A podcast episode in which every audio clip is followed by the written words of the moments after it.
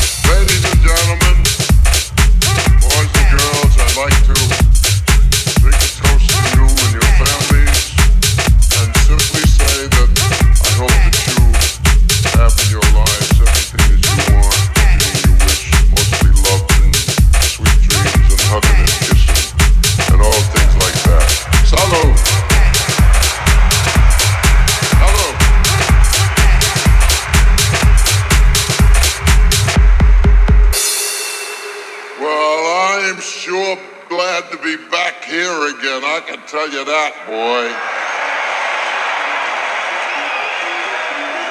And that's why I say that, because of what you just did.